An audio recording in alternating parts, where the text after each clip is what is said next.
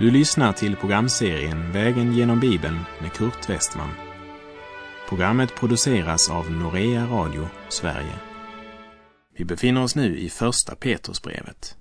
Slå gärna upp din bibel och följ med.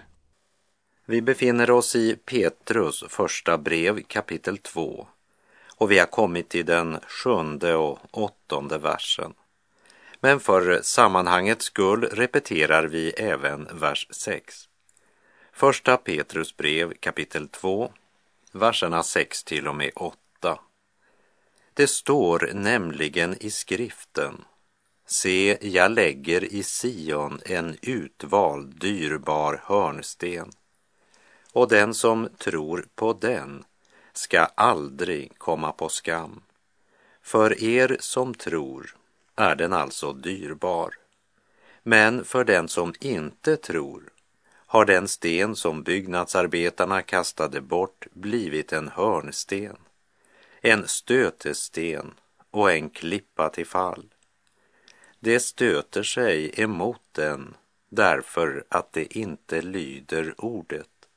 Så var också bestämt om dem. För er som tror är den alltså dyrbar. Vi kan säga, det värde som denna dyrbara hörnsten har får vi del i genom tron. Men för den som inte tror så har samma hörnsten blivit en stötesten, en klippa till fall. Så när de hör evangeliet om Jesus reagerar de på ett sådant sätt att det blir dem till evig olycka. Synden och denna tidsålders Gud har så förblindat deras sinnen att den dyrbara tillflyktsorten blir deras stötesten därför att de låtit sig bedras av Satan, synden och världen. Det stöter emot den därför att det inte lyder ordet, säger Petrus och fortsätter. Så var också bestämt om dem. Det betyder inte att det var förutbestämt att de skulle stöta sig på klippan. Men det är förutbestämt att den som förkastar den frälsning Gud har berett åt förlorade syndare, han kommer att stöta sig och falla. Evangelisten Johannes skriver i Johannes 3.18. Den som tror på honom blir inte dömd, men den som inte tror är redan dömd eftersom han inte tror på Guds enfödde sons namn. Hur reagerade människorna i Israel när Jesus stod fram och förkunnade sitt budskap? Johannes 1.11 säger, han kom till sitt eget och hans egna tog inte emot honom. Och detsamma kan sägas i vårt kära Sverige idag en nation med korsets tecken i vår flagga och med lagar som en gång byggde på Guds heliga bud. Men idag vänder vår nation Gud ryggen. Vi har fått en kultur utan Gud. Julfirandet det har blivit en hyllning till kommersialismen och det växande hatet och fiendskapen mot sann kristendom är ändå inte något nytt. Det är bara den förföljelse som hela tiden har pågått i olika delar av världen, som i ändetiden ska omfatta alla länder och folk. Kampen mot Gud och hans ord och sanning pågår systematiskt och målmedvetet och hela vår lagstiftning präglas långt mer av tidsandan än av Guds bud. Vi kan säga att avkristningen av Sverige sker faktiskt med stöd av vår lagstiftning. Men den ande som Gud har gett oss gör oss inte modlösa, utan är kraftens, kärlekens och självbehärskningens ande skriver Paulus till sin unge medarbetare Timoteus i Andra Timoteusbrevets första kapitel, vers 7. Petrus talar om en hörnsten som är dyrbar för den som tror, men som blir en klippa till fall för den som inte lyder ordet. Vi läser kapitel 2, vers 9.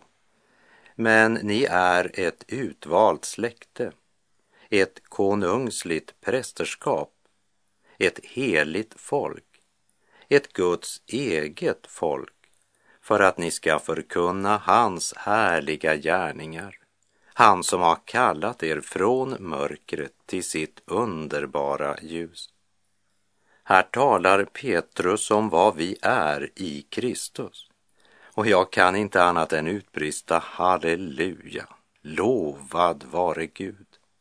Hör min vän, vi är ett utvalt släkte, ett konungsligt prästerskap. Det vill säga som Guds barn har vi alla en helig kallelse att förkunna Guds härliga gärningar, vittna om Gud i ord och gärning. Lägg märke till orden ett konungsligt prästerskap. Brevet är inte adresserat till ett prästmöte eller till några hovpredikanter. Det är helt vanliga kristna människor från olika samhällsgrupper som kommit till tro på Kristus, Messias.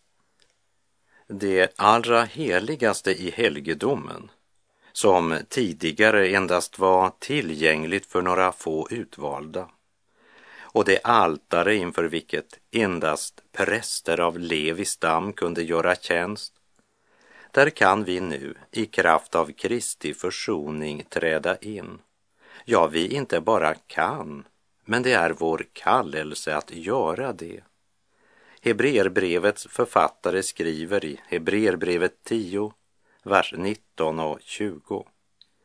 Bröder, i kraft av Jesu blod kan vi nu frimodigt gå in i det allra heligaste på den nya och levande väg som han har öppnat för oss genom förlåten, det vill säga sitt kött. Om du genom Guds ord och Guds helige ande har blivit född på nytt så är du också kallad att tjäna Gud med den nådegåva du fått. Om du tror på Jesus så tillhör du ett konungsligt prästerskap vi som en gång var förblindade av den här tidsålderns Gud, så att vi inte såg ljuset som strålar ut från evangeliet om Kristi härlighet. Oss har han kallat ut från mörkret till sitt underbara ljus. Vid syndafallet så sänkte syndens mörker sig över jorden och över människohjärtat. Och denna ondskans makt den är fortfarande verksam. I det första kapitlet i Romarbrevet skriver Paulus om människorna att fastän de kände till Gud prisade de honom inte som Gud eller tackade honom utan förblindades av sina falska föreställningar så att mörkret sänkte sig över deras oförståndiga hjärtan, som det står i Romarbrevet 1.21. Och så fortsätter han i Romarbrevet 1.25 och säger Det bytte ut Guds sanning mot lögnen och tog sig för att dyrka och tjäna det skapade istället för skaparen. Lögnens förste är på offensiven idag för att vinna makt över människors tankar och liv, omdöme och vilja, känsla och förnuft. Och ett av mörkrets triumfkort heter bitterhet. Ett annat är egoism. Ett annat är hat och så vidare. Men Gud är ljus och han har kallat oss ut ur mörkret och in i sitt underbara ljus. Frälsningen, det är en utgång och en ingång. Det är något vi lämnar och det är något nytt vi går in i. Tron kommer av predikan, men inte vilken som helst predikan, utan av den predikan som är i kraft av Guds ord. För det finns nämligen ett sätt att förkunna Kristi fullbordade försoningsverk som blockerar nådens fortsatta verk i människan. Frälsningen är inte bara ett hopp som uppfylls efter döden. Det är en genomgripande förvandling här och nu. Det är att kallas från mörkret och in i Guds underbara ljus. Och du som lyssnar är kallad av Gud, oberoende av ålder, kön, ras, hälsa eller livssituation.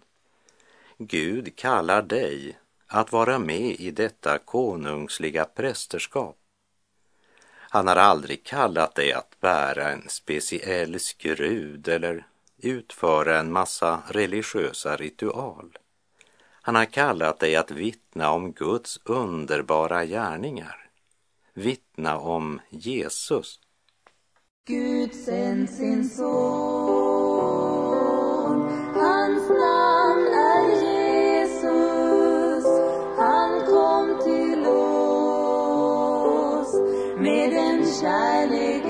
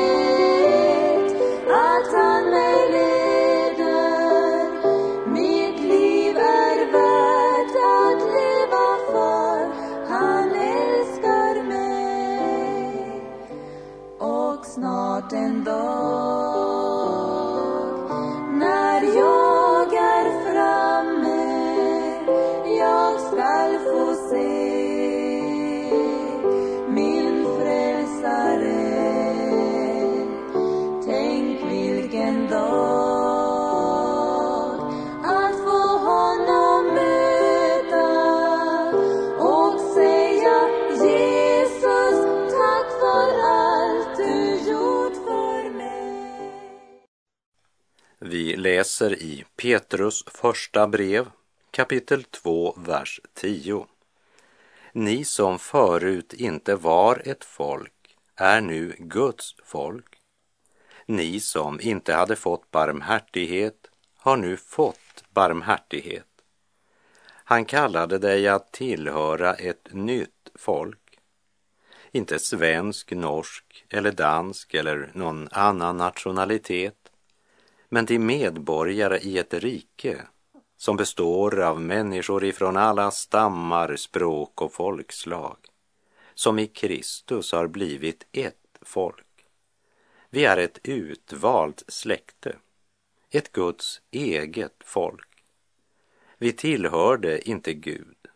Sanningen är att vi var långt borta ifrån honom.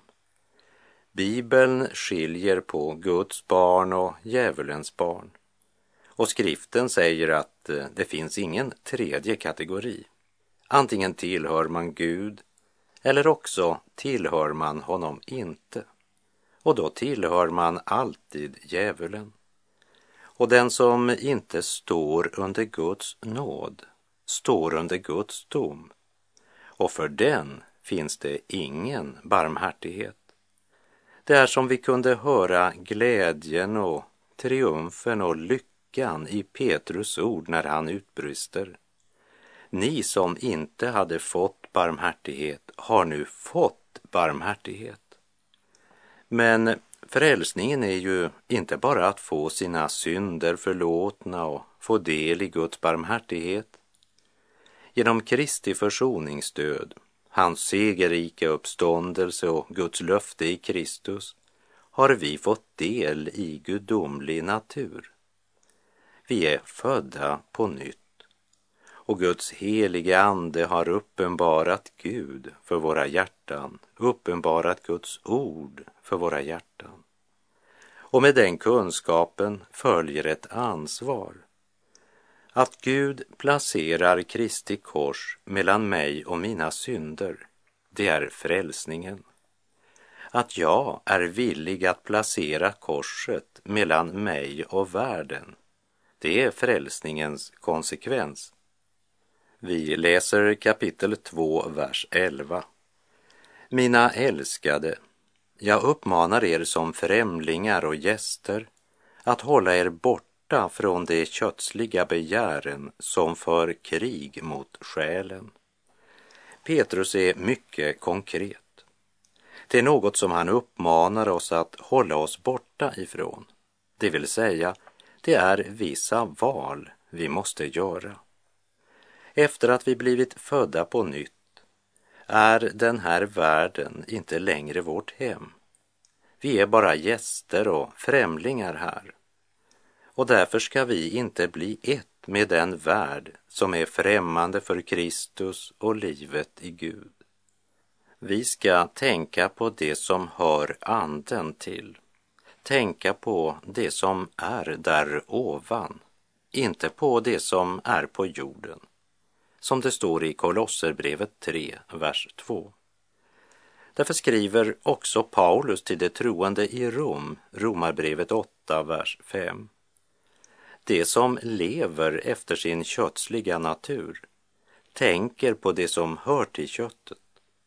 Men det som lever efter anden tänker på det som hör till anden. Och så fortsätter han i Romarbrevet 8.13. Om ni lever efter köttet kommer ni att dö. Men om ni genom anden dödar kroppens gärningar skall ni leva. Och Petrus förkunnar detsamma. Håll er borta från de kötsliga begären som för krig i själen. Vi läser kapitel 2, vers 12. Uppför er väl bland hedningarna så att de, när de anklagar er som förbrytare, ser alla goda gärningar ni gör och prisar Gud den dag han uppsöker dem. Avskildhet, det betyder alltså inte att isolera sig från världen, men att leva annorlunda än denna världens barn. Och det handlar långt mera om vad vi bör göra än vad vi inte ska göra. Det innebär att utföra sina arbetsuppgifter väl. Det handlar om att vara ärlig och redlig i affärer och i relation till våra medmänniskor. Även de som är andligen blinda kan se din ärlighet när den är mer än bara ord. Ett liv i sann gudsfruktan och helgelse det blir i sig själv en dom över synden och ogudaktigheten.